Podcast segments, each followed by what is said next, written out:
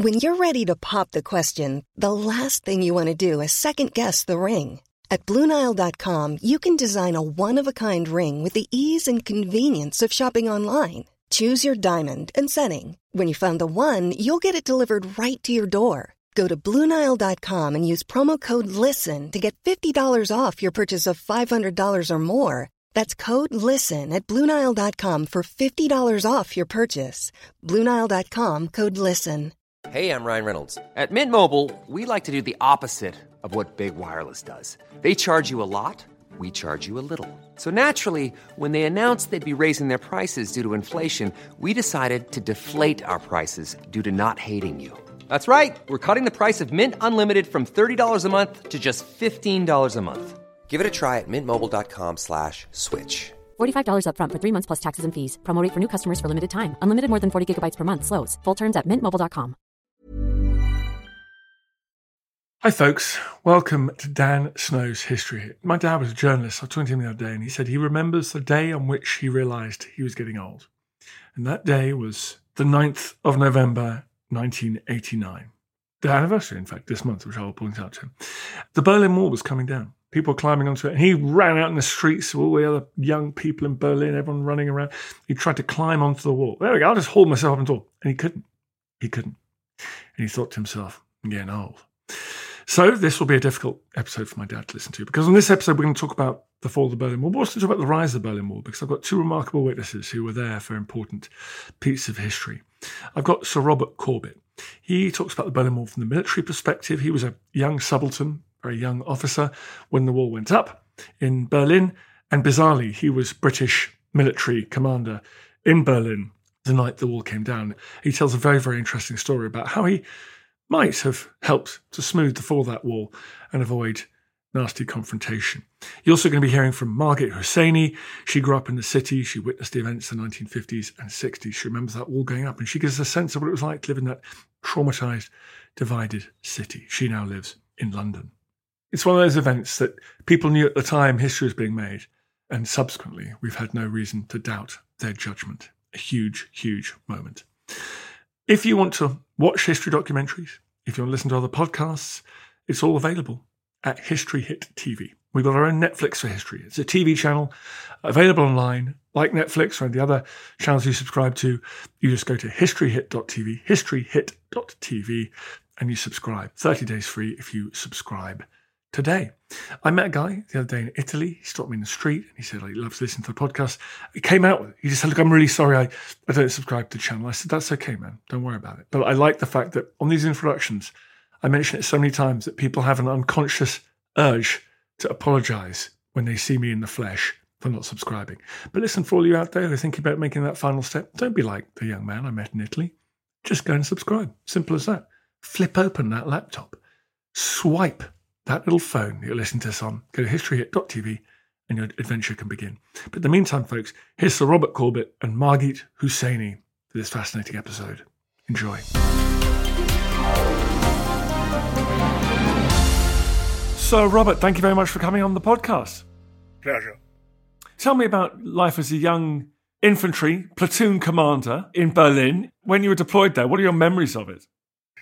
It was actually um, one of the first really important tasks, I suppose, I was ever given in that particular role. We were in the 4th Guards Brigade, then my battalion, then Armoured Infantry, I suppose you could have called us. I was a recce, reconnaissance platoon commander, given responsibility for one of the very first trains sent through to Berlin after the building of the wall. And my orders were very clear take this train, get it through to Berlin. This was a resupply train for the garrison carrying ammunition and fuel and rations and stuff like that.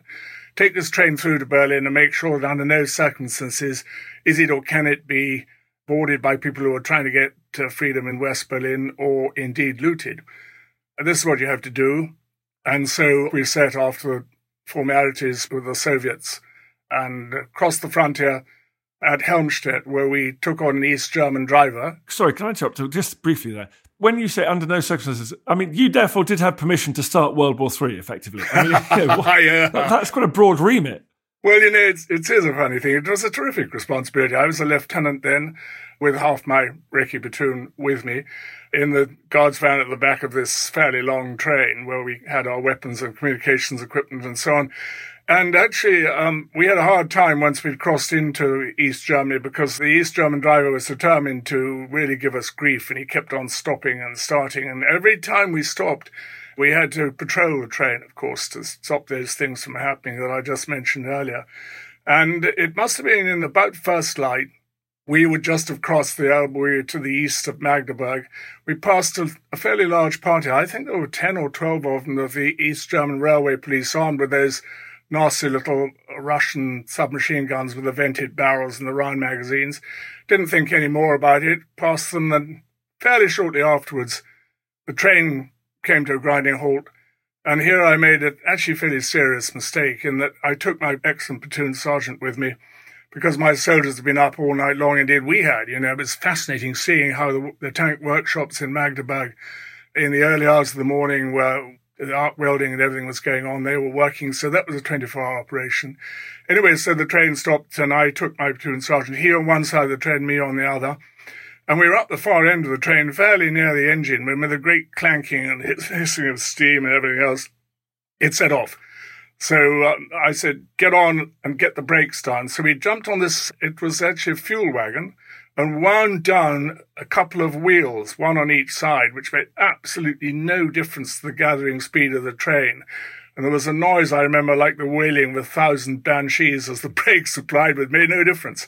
And looking back down the train in the early morning light, I could see that there was trouble at the other end, big trouble actually. So I said to Sergeant Crimble, get off. And we ran back down the train and they hauled us onto the platform at the back where there was real trouble because one of my soldiers, a very powerful man called Guardsman Kelly, 46, there were so many Kellys in the mix that they all had to be recognized by their numbers. And Kelly was hugely strong and not exactly queuing up for membership of Mensa, and he had thrown one of these people who tried to arrest him to the ground, and there was really big trouble brewing. Train had stopped, of course, by then, but everybody was on the platform at the back, and so a furious argument then arose. Release this man to us. He has been trespassing on the sovereign territory of the GDR. And I, a German speaker, my soldiers couldn't speak German. And uh, they thought, well, I think, well, we must support our young officer. So Together, at a signal from my sergeant, they cocked their self loading rifles. And uh, that was enough for the People's Police to cock their nasty little submachine guns. And they weren't just cocked, they were pointed. And here, you just mentioned the Third World War. I could see, you know, I was very young at the time, but it was a very tense moment. And I could see here that if there had been real problem, and if those weapons had been used, then that really might have started something terribly serious. But eventually they realized they weren't going to get anywhere, and they backed off and disappeared into the gloom. It then took a long time to bleed the air out of the braking system of the train because I'd run inside and pulled the air brake on so that the train came to a halt. And then we eventually managed to get going again. We had a radio but couldn't say very much about what had happened. Got into the great marshalling yards at Spandau, where I obviously took care of my soldiers and make sure that they were properly looked after. And then I went took myself to brigade headquarters, but I saw Brigadier Whitworth, Brigadier Rex Whitworth, who was the then commander of the Berlin Brigade, to explain myself why we were 14 hours delayed into Spandau. And I said, I'm very sorry, sir, if what I have done is wrong and I've made a mistake, and if so, I take the consequences. He looked at me and said, No, you've done exactly the right thing. We will look after you. We will take you around, show you a bit about what's going on, and then you will be on your way back down to the west in 48 hours' time, and that's exactly what happened. So I breathed a huge sigh of relief, and then actually began a most fascinating time when, apart from anything else, maybe the most interesting part of this was the Reichstag building, the German Parliament building, which we were taken to, which completely burnt out right up to the roof, absolutely empty in terms of floors. There was nothing like that left. Long steel ladder in the southeast corner, which together with my soldiers we climbed up. A whole lot of Russian graffiti all the way up the burnt out interior. At the top, there was an observation post established by the Berlin garrison. Looking down, onto the horseshoe of the beginning of the wall just below the Brandenburg Gate. And it's a pretty extraordinary thing to uh, remember that now and think that that was the first sight I ever had of that abomination, frankly, which was the wall. A whole lot of Grenztruppen and indeed People's Army troops below, a lot of work going on. And there we were looking down at it. And, you know, when you think that all those years later I came, I was there when it all came apart. I mean, that is the most extraordinary coincidence, isn't it? Well, that's why we want to talk to you. It's so fascinating. To, all those years later, when you went that time in 1989, was there a different sense in the city when you arrived that time? There was, of course, more than underlying tension. I mean, there are just things like the fact that there was something like 50,000 Soviet troops in the immediate proximity surrounding Berlin and another 12,500 troops of the NVA, the National Volksarmee of the East German Army. And night and day, on the Döberitz ranges, they were firing their artillery and tank weapons and so on. So there was always this kind of rumbling going on. And there was always, I think, even 89, when things were a great deal easier, of course. And I think we all thought we'd reached a sort of situation of equilibrium. Actually, it was still a place where there was a kind of strange feeling of live now, for tomorrow none of us know what the morning may bring. And it really was like that. I mean, it wasn't like it was when I was a youngster there in 61, but it was still a very edgy sort of place. Sounds quite fun. Oh, it was fun. When did you realise? Talk me through the moment the walls started coming down. What was your first inkling that something really was changing? well, obviously, we had been watching with great care the changing situation once in May 89, Hungary opened her borders with uh, the Czech Republic, and therefore there began to be pretty large exodus out of the GDR around freedom. A lot of those people came back round actually and eventually found their way back into West Berlin. But we'd been watching the situation as it changed there, but the real change came when Gorbachev came to the 40th anniversary celebrations of the GDR, a huge parade at that time. I'm just trying to remember the exact date of that. 7th of October, I think. Yeah, that's right, in 89. And I'm afraid the years are catching up with me a little bit. My memory in terms of dates not as good as it was. But when he said that thing, the Honecker, those who do not learn the lessons of history will be punished by life, or words to that effect. And we realized then that what was going to happen was that the Soviets would, and indeed they did, pull the rug out from under the Honecker regime. And that was when things really began to change, and you began to see this movement for freedom, indeed of revolution, really, which started in the great industrial cities of the southern part of the GDR, particularly in Dresden and Leipzig. And then the potential for violence, and certainly the unrest, ran right the way up right the way up to Rostock on the Baltic, washing past the eastern boundaries of East Berlin. And when that started to happen, I think we were very concerned that it might easily have turned to violence. And as we both know, the Schießbefehl, the order to shoot, was actually really just waiting to be given. And by the grace of God, that didn't happen. But there was a lot of tension. What would have happened if we in the Western garrisons in West Berlin had been put to a situation where we would have had to try to protect people, perhaps fleeing across the wall, perhaps being shot at, all that sort of stuff.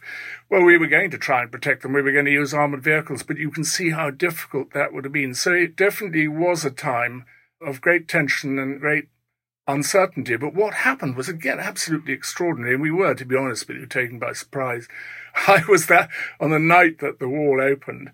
I um, was opening a radio station, 100,6, which shows the sort of ridiculous thing that the British commandant was asked to do, and I was. A man called Ulrich Schamoni.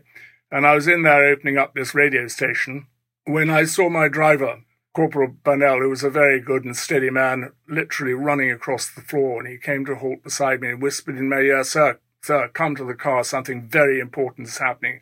So I bade farewell to my host, Schamoni, went to the car, and there was my minister, my deputy, Minister Michael Burton, brilliant man, my Foreign Office minister.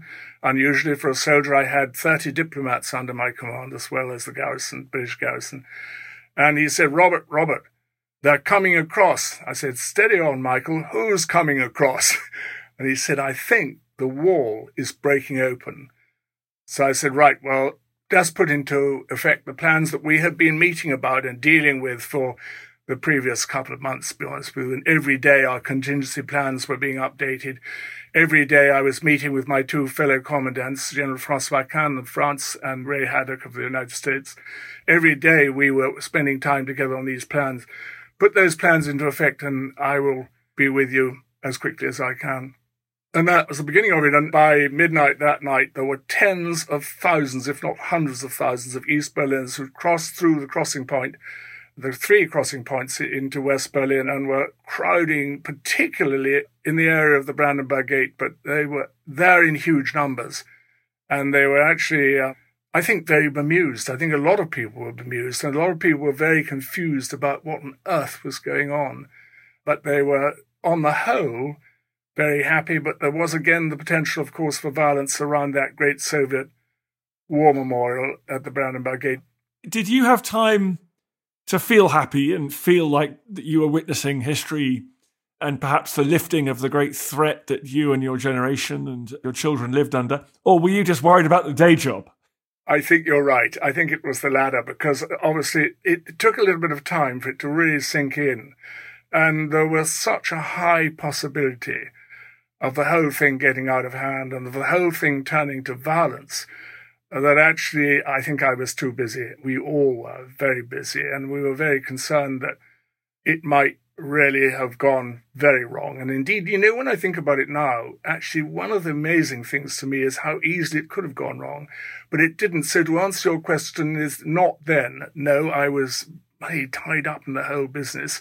But later on, yes, of course. I mean, it certainly seemed to me that this was a great victory hard won victory because, you know, for four and a half decades we've been there in West Berlin holding the key to the whole business of resolving the problem between East and West. So I think that came later, but it did come. You were absolutely right to ask that question. It did come, but later. So tell me about what happened by the Soviet War Memorial in the Brandenburg Gate. Well, that's a great memorial that the Soviets have built using marble and brickwork and stuff from the Reichschancellery to build their memorial to their huge number of deaths and casualties in the, what they call the Great Patriotic War. This is a magnificent memorial, flanked by a couple of T 35 tanks that had taken part, they said, in the original subjugation of Berlin, the last battle for Berlin. It had a garrison of 30 Soviet soldiers under the command of a senior lieutenant, that's the equivalent of a captain in the British Army. And it was obvious to me that with these literally tens of thousands of East Berliners, many of them had a deep hatred of the Soviets, milling around by that memorial, the Soviets being notoriously trigger happy, that there might have been some kind of problem there, serious problem, possibly with shooting, and you know what would have happened then. So I had jurisdiction over the West Berlin police in the British sector. The police president, Herr Georg Schertz, was a man I knew well, and he was actually quite a friend of mine. And I got on to him and said, Now I want you to put protection with your riot police, at least a couple of platoons of your riot police, Bereitschaftspolizei around that memorial and make sure under no circumstances whatsoever is it to be interfered with. And he has said, Jawohl, and got on with it. And I went in the early hours of the morning to the guard post there, and the sentry was on duty, had a photograph of me in the back of his sentry post, and could see that, uh, very unusual, in fact, unique for a British general, any general really, to go near a place like that. He started cranking the handle on his telephone, and very quickly his officer came running, luckily with a German speaking Dolmetscher, because I can speak reasonably fluent German, but I can't speak Russian. And I said, May I come in? I want to try and tell you, insofar as I can, what's happening. And you could see then the relief coming into, he was a very fine young man, actually. See the relief coming into his face, and he um, said, Yes, well, please come in, General.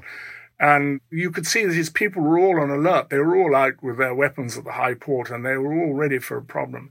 And I said, Look, you are not to worry. We have arranged for protection for you, and this memorial for which you're responsible will not, under any circumstances, be interfered with. And I said, May I speak to your men? Yes, General, he said. And we marched together. Uh, he said, He went on ahead.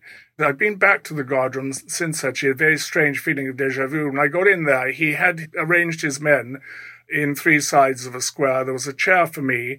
He stood on my right, and the Dolmetscher, the translator, stood on my left. And for 20 minutes, we spoke about the things that are of concern to soldiers. The business of living in a foreign land, training in a foreign country, what's the rations like and all the rest of it. And then I said, I must go. And he said, Will you give me a moment, General? And when I went out, they were all lined up doing that lovely thing that the Russians do where they salute you like this with their arm up and they look at you. And then he marched with me to the gate, again, the way the Russians do with their arms right up like that. We uh, saluted one another, shook each other by the hand, and I said, Do not worry, all will be well. It's an amazing thing, this, because I'd been in my car on my way back to my headquarters down the Heerstrasse, probably for about 10, 15 minutes going back to the Olympic Stadium and my radio went off, and my chief of our mission to the Soviets, Brigadier Jan Frere, said, May I see you urgently, General? Something very remarkable has happened. I said, Well, you can say that again. There's a lot that's remarkable going on around here. He was waiting for me on the steps of the headquarters, and I got there. And he said, You're not going to believe this, but using a channel of communication that's been closed since the blockade has come this message for you by name, which in itself is unique and it has come from uh, General of the Army of the Group of Soviet Forces, Germany, 350,000 men, has come this message for you, General Boris Snetkov. Thank you for what you have done.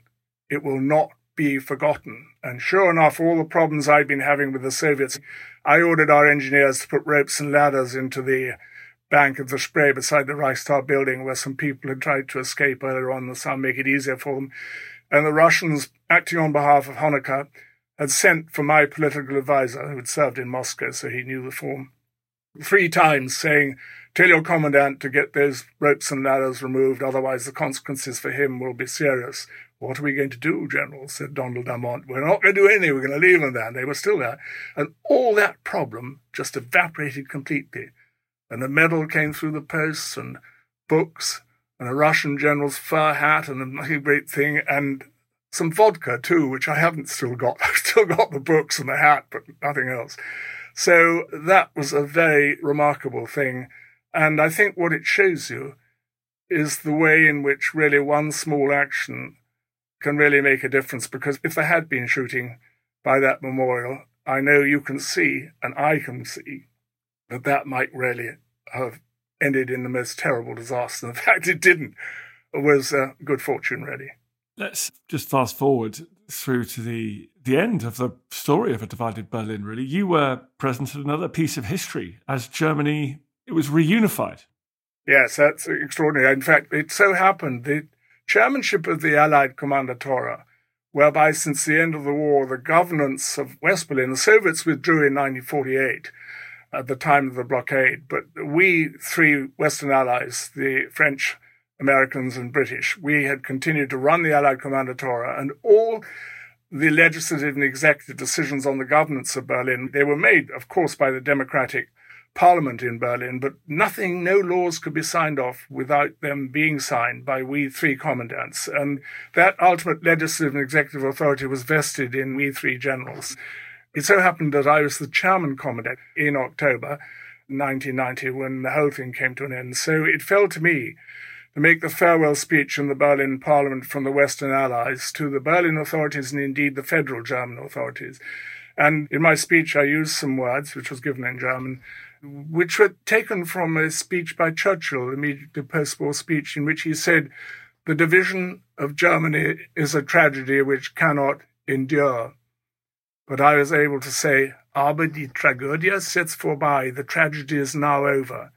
And as I said that, I looked up, and there, 15, 20 feet in front of me, in the front row in the Parliament, was sitting Willy Brandt, who had been the great governing mayor at the time of the putting up of the wall in 1961, and the tears were pouring down his face. And you know, I will never forget. That was an absolutely indelible moment. I've never forgotten it. And anyway, again, because by great good fortune, I was invited to go and stand on the desk in front of the Reichstag German Parliament building at the moment of German unity, 2nd, 3rd of October 1990, when a huge flag, I mean, it would have been 20 feet by 20 feet, German flag, was hauled to the top of a 100 foot high flagpole. And that German flag had never been allowed to be flown in West Berlin, in the whole, or indeed in Berlin, in the whole of the post war era. This was the moment of German unity. And very amazingly, my beloved wife Susie and I were standing on the desk. We were the only non Germans there, beside President Weizsäcker. It sounds as if I'm dropping names. I'm not. This is what happened. And Chancellor Kohl and Genscher, who was the foreign minister, and the governing mayor, who was a very good friend of ours, actually, Walter Momper. And in the low ground in front of that building, there were over a million Germans. And as that flag went up, with one accord, they began to sing Deutschland, Deutschland über alles. And that is a serious moment of history, and that is a moment I will never forget. And the hairs went up on the back of my head. I don't mean that in a negative sense, but it was such an extraordinary moment of history that.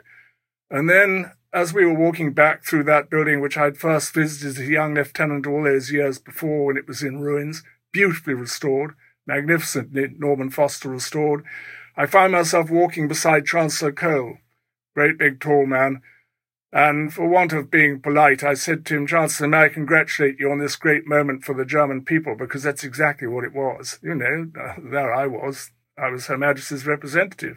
Of course I was. he looked down at me, and I thought, well, I've said something I shouldn't have said. And a great smile crossed his face, and he said, General, there is no way we could have done this without you allies.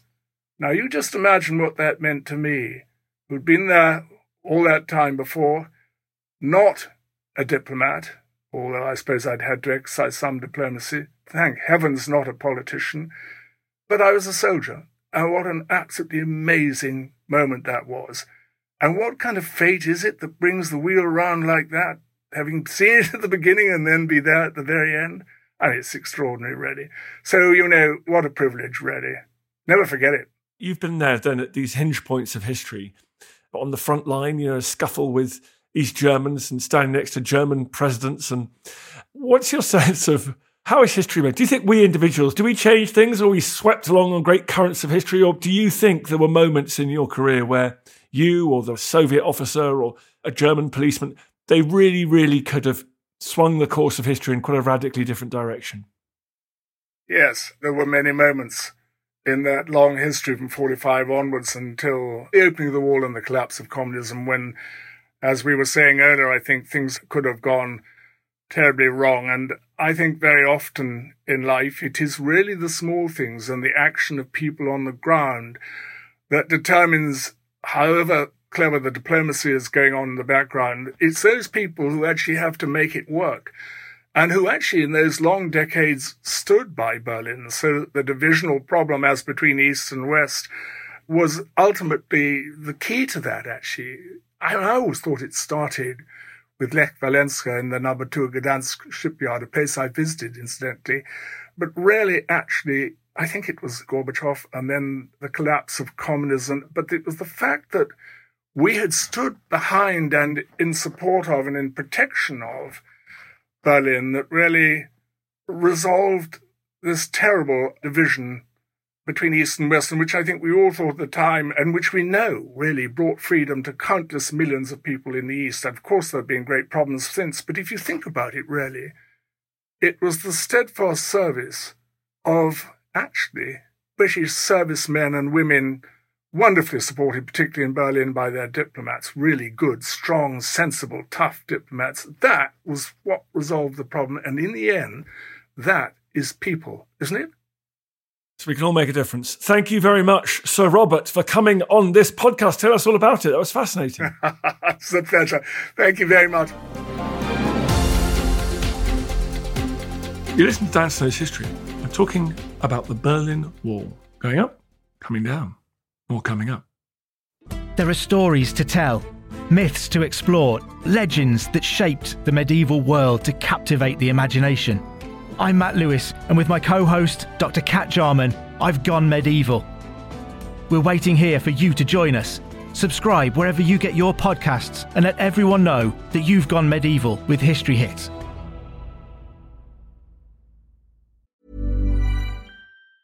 Say hello to a new era of mental health care. Cerebral is here to help you achieve your mental wellness goals with professional therapy and medication management support. 100% online. you'll experience the all new Cerebral Way, an innovative approach to mental wellness designed around you. You'll get a personalized treatment plan from a therapist, prescriber, or both in a safe and judgment free space. Your cerebral therapist or prescriber will outline a customized plan with clear milestones along the way so you can get to feeling your best. With Cerebral, you're not alone in your mental health journey. We're here to empower you to live a fulfilling life. So take that first step towards a brighter future and sign up today at cerebral.com slash podcast and use code ACasts to get 15% off your first month. Offer only valid on monthly plans. Other exclusions may apply. Offer ends July 31st, 2024. See site for details. Hi there, everyone. I want to tell you about a podcast that I think you'll like. It's called Mysteries at the Museum from Travel Channel. It's narrated by my good friend and host of American History hit, Don Wildman. On Mysteries at the Museum, Don travels across the US to find objects that tell shocking stories of American history. You'll hear about the portrait linked to the first bank robbery in American history and about the failed invention from World War II that became one of the most popular toys for kids uncover the secrets behind these incredible objects, and learn about the history of war, science, crime, and everything in between. You're going to love this podcast, all about the remarkable objects in our treasure houses that are museums. Please go and check it out. Mysteries at the Museum from Travel Channel.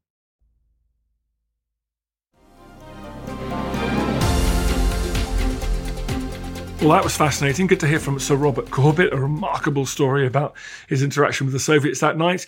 Next up, let's hear from Margaret Hosseini, who grew up in the city, witnessing everything in the 1950s and 60s. Margaret, what are your first memories of a divided Berlin? Well, I have to go back. I'm born in Berlin, or rather outside of Berlin, because by the time in 1944, when I was born, all the pregnant women were sent out of the town because of the bombing, which annoyed me immensely later when I was grown up because on my birth certificate it says born in Buckow, which nobody knows. and nevertheless, my father was originally French. He came from Alsace. And Alsace, as you know, has always moved between the two countries. During the war, he joined the army. Well, he was forced to join the German army. But quietly, he joined the Resistance in France. I explain that to you because when we moved out of Berlin, my father decided in 47 during the blockade that Berlin is not a safe place anymore. We have to move and we moved to Mulhouse in France. We had a terrible time there because Germans weren't awfully popular after the war. My mother had a nervous breakdown. She couldn't cope with it. We were spit at, we were stoned. And for a small child, it was confusing. I didn't understand why this happened to us. In 1953, we moved back to Berlin 53 was the time when the riots were in East Berlin and the workers went out to strike, starting in East Berlin, but it went all over East Germany. My first impression moving back to Berlin, I was, oh, was eight or something like that. I was stunned by the utter, utter devastation. You could walk along streets with uh, just rubble, heaps of rubble, with people living in basements, and you could see little windows sticking out of the rubble, which was the basement windows. And mother had explained to us beforehand, to my sisters and to me, that Berlin is like a cake. It is divided in four large slices. When my parents married in 1935, my father decided to buy a house, which turned out to be the American sector, luckily for us, because all my mother's family, they all were Berliners for generations. We lived there.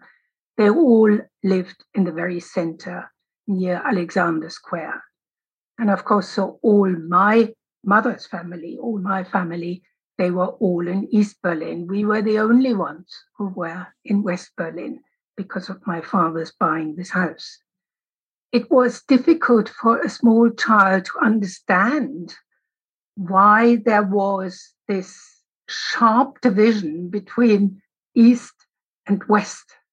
And it was so very obvious. There weren't any division lines, but there were big posters saying, for example, you are leaving now the American sector.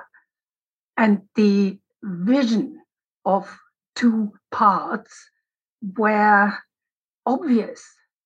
I mean, it was miserable and grey in the whole of Berlin, but much, much more so in East Berlin. Because in the West, we had a lot of help from the Americans. But also, as I grew older, realizing that you were in a kind of war zone, a permanent one.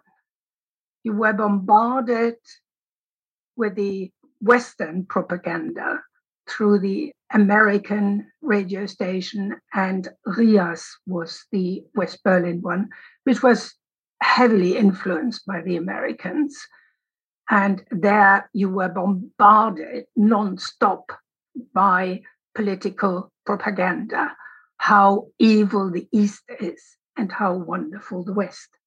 But on the other side, you had the same from the East we lived in the southwest of West Berlin, and the border was probably about 15 kilometers away. But we could hear they had the fighter planes crossing the borders and with huge loudspeakers and enormous noise, they thrown their propaganda across the western side. When we visited my mother's family, which we always did because it was possible with the S-Bahn, you could go or even walk from one part to the other. It was drab and gray. And it was always like stepping into a kind of well, what I imagined as a child, a kind of prison. You were reminded not to ask awkward questions by the adults because it might have been somebody who was an informer and reported the adults. So it was oppressive in a way.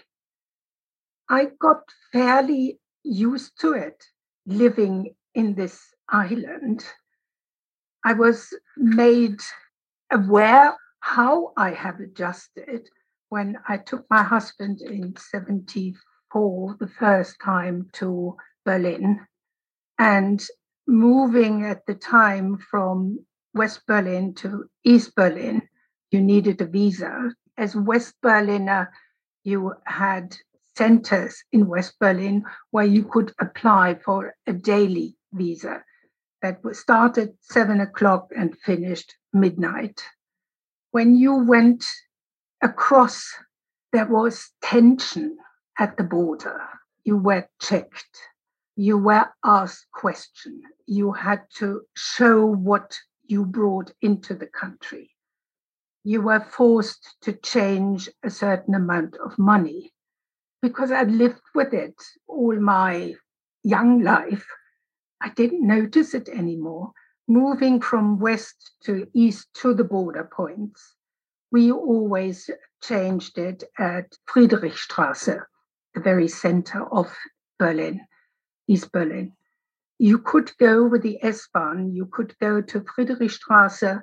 The S-Bahn stopped in Friedrichstraße and you had to go upstairs to go to the western part, the zoo in West Berlin. But going upstairs, you were in this huge hall, and all around the hall, I mean, it was enormous. There were kind of balconies around. And on top were all these soldiers with machine guns pointing down at the people on the platforms. And my husband said, Don't you find that unnerving? I said, Look, I'm, I'm so used to I'm not thinking about it anymore. He found it terrible. How could you live in that way? But we were used to it. In any ways, it always was a reminder that you are an island, that you are surrounded by danger, I would say. Did your family in the East come to resent you. You go on these trips across and you would start saying, you know, things about your life. Did it start to divide families from families? Before the physical wall went up, was there a division within families that started to become apparent? No, not in my family. I mean, they might have well been in families where the Eastern inhabitants were communists. We weren't. My father was rather a socialist he did not agree with the communist regime. My mother had one cousin who came occasionally to visit us, even later when she could. My father didn't want anything to do with that family. But generally, no. You were looked upon as helping because we brought oranges, we brought the things which they couldn't get in the East. So it made us in some ways even closer. You didn't take anything for granted anymore. And what do you remember about the wall? Do you remember the atmosphere around the summer of 1961 when the wall was about to go up? Yes, very much so. It happened on a Sunday morning. My sister went to see an aunt who lived just outside of East Berlin, where she actually wouldn't have been allowed, but she did go for the weekend, staying with his aunt. They lived at the outskirts of East Berlin. And Gabi told me later, we heard this terrible rambling, and she got out of bed and looked out at night and she saw this endless line of Russian tanks moving into the eastern part of East Berlin. The next morning, there was total chaos. My mother realized that she'd lost one of her children who were in the east. It was closed, and they were building already the flimsy first attempt of proper wall. She went with my elder sister to Friedrichstrasse and had a terrible time to get my sister out. My aunt brought Gabi to Friedrichstrasse as well, and it took hours until my mother got her back. We were terrified, absolutely terrified. That was quite different from my family in East Berlin, they were angry. They weren't terrified. They were very, very angry. And do you remember, did you watch the wall being built? Yes, I did. We all did. My family, they went to Bernauer Straße. You saw it there. You saw it building. And on one side, on the eastern side, was the Eastern Police. On the western side was the West Berlin Police and further back American soldiers. And the West Berliners were very angry that the American soldiers were totally passive. They didn't do anything, they were just watching. And that was also later reflected in, at the time, Willy Brandt was the mayor of West Berlin. It was voiced by the whole population of West Berlin. Why don't the Americans help us? They can see that we are in dire need. And I have to say, growing up in West Berlin, you were always aware if there was something in the world which put the fragile balance of East West out of place, like the Cuba crisis or the Hungarian crisis. It all reflected in the tension of Berlin. We always thought, oh God, now they will overrun us. They will come and take West Berlin into the fold of the whole of East Germany.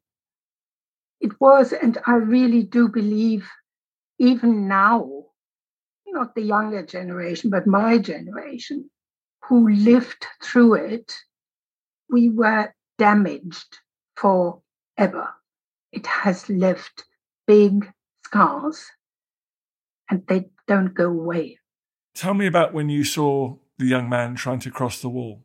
Um, I was with friends who lived in a high rising block of flats near Bernauer Straße. And from the flats, we all could overlook the wall and East Berlin. And at the time, because there was a lot of tension all the time, even enjoying ourselves at the party in this flat, we always, from time to time, looked out. And we saw suddenly there was a kerfuffle, something happening. And I stood at the window. I didn't go back into the flat anymore. I stood at the window and saw the two young men trying to get over the wall and the fence. One of them managed, but the other one got shot and fell back onto the eastern side. And he was lying there in a kind of S shaped.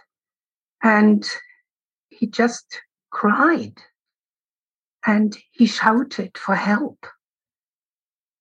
Every time when I think about it, I, I get really, really upset because you felt totally impotent there was somebody who was in dire, dire need of help. East and West kept very, very quiet. Nobody moved, not the East German police nor the West German police. They were quiet, waiting. And his cries for help went over time lower and lower until he finally stopped. And I thought, he must have died now. And then the East German police came and collected the body and carried him away.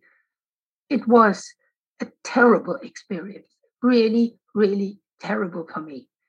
I mean, he just wanted his freedom. He wanted to be able to move from one side to the other. He paid with his life for it.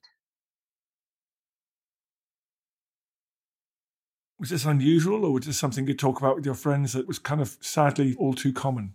No, that is the other strange thing. We didn't talk to each other. I never said to my parents when I came home. I've never spoken to anyone about it, except many, many years later when I was in London. I worked for the German embassy, and at one time I had lunch with a British journalist from the ITV and that was the first time I actually told somebody that I have seen that. And I find it really, really worrying, upsetting. I felt it was my fault that I passively just watched and didn't do anything. And I think it is a way of maybe dealing with something really bad which happened to you you try to forget it, to push it in your subconscious. As I'm listening to you, I'm thinking of your generation, your parents' generation.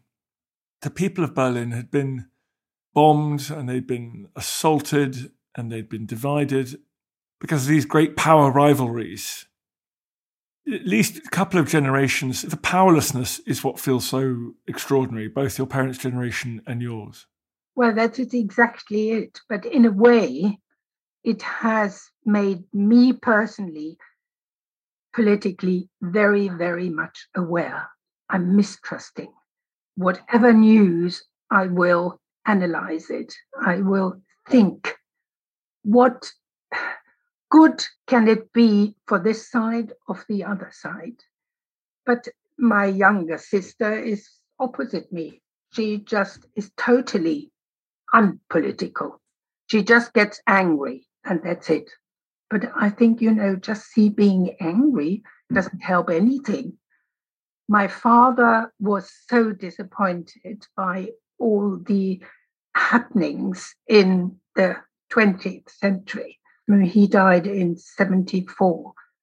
He never ever voted again. And he always told us, your voice is important, do it. But he didn't. He was just so disappointed. In his youth, he was a communist. Later, he changed to socialism. But I think you feel you are a kind of pawn. Uh, the surrounding is playing with you, and there is not much you can do. But this didn't have the effect on me. I felt, no, you can do something. You have to persevere and you have to be aware. Were you aware of John Kennedy's visit to Berlin, the famous visit by JFK in 1963? That's it, yes. By that time, I was running a bookshop in Berlin in the Rheinstrasse. Rheinstrasse is a big, long shopping street starting from Zehlendorf, the southwest of Berlin, and going all the way through the town, West Berlin, to the Schöneberger Rathaus, that was the West Berlin town hall. And that day, all the shops closed. Everybody went to, in front of the town hall was huge square. And we all, all of us, went to that square to listen to Kennedy. We arrived very early. We were quite close to the stand where Kennedy could climb up and speak to. But as time got closer to him arriving, more and more people came. There were hundreds, thousands of people. When Kennedy arrived and stepped up and started talking, there was a kind of thrill went through all these thousands of people. They moved forward to thank him for being there. I was carried horizontally and got in such a fright, was fighting to come down to reach the ground again.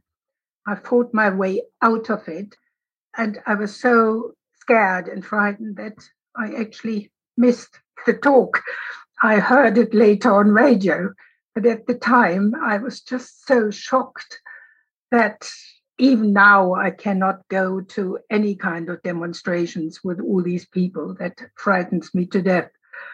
But the people of West Berlin were so grateful that he came and that he assured them that there will be help. There will not be just simply gone over, overrun by the Russians that reminds me, you know, when we moved back to Berlin, my father told me the Russians are the bears and they are coming from east to west. So to me, when I saw my first Russians in East Berlin, I was so surprised. They weren't bears, they were just normal men in soldier uniforms. It's just such an unnatural life that it shapes you, it makes you what you are. And now, walking through the united Berlin, I am so happy that things are growing together again. But even now, my generation, there is a difference between East Berlin and East Berlin. Generally, it was a good thing that the capital was moved from Bonn to Berlin because a lot of people from Bonn and the western part of Germany moved into West Berlin. So, this atmosphere, like I in my young days, in my student days, we always felt superior to the rest of West Germany because we felt we had a particular position to represent, not the rich West Germans from Stuttgart who are clean, tidy, and not very revolutionary minded. But that influence was, in some ways, quite positive at the unification because it brought a new sense of being. But even now, when I talk to my cousin who is my age in East Berlin, there is a difference because they lived for 40 years under a completely different sort of surrounding and different influence. You just try in some ways not to stick into this Ossi Wessi attitude, which was so prominent after the fall of the wall. Well, I'm glad it's happy to walk through Berlin today for you. That's a lovely thought. It's a lovely place to end on. So, Margit Hosseini, thank you very much for coming on the podcast. Thank you. I feel the hand of history upon our shoulders. All this tradition of ours, our school history, our songs, this part of the history of our country, all were gone and finished. Thank you for making it to the end of this episode of Dan Snow's History. I really appreciate listening to this podcast. I love doing these podcasts. It's a highlight of my career. It's the best thing I've ever done. And your support, your listening is obviously crucial for that project. If you did feel like doing me a favor, if you go to wherever you get your podcasts and give it a review, give it a rating, obviously a good one, ideally, then that would be fantastic. And feel free to share it. We obviously depend on listeners, depend on more and more people finding out about it, depend on good reviews to keep the listeners coming in. Really appreciate it. Thank you.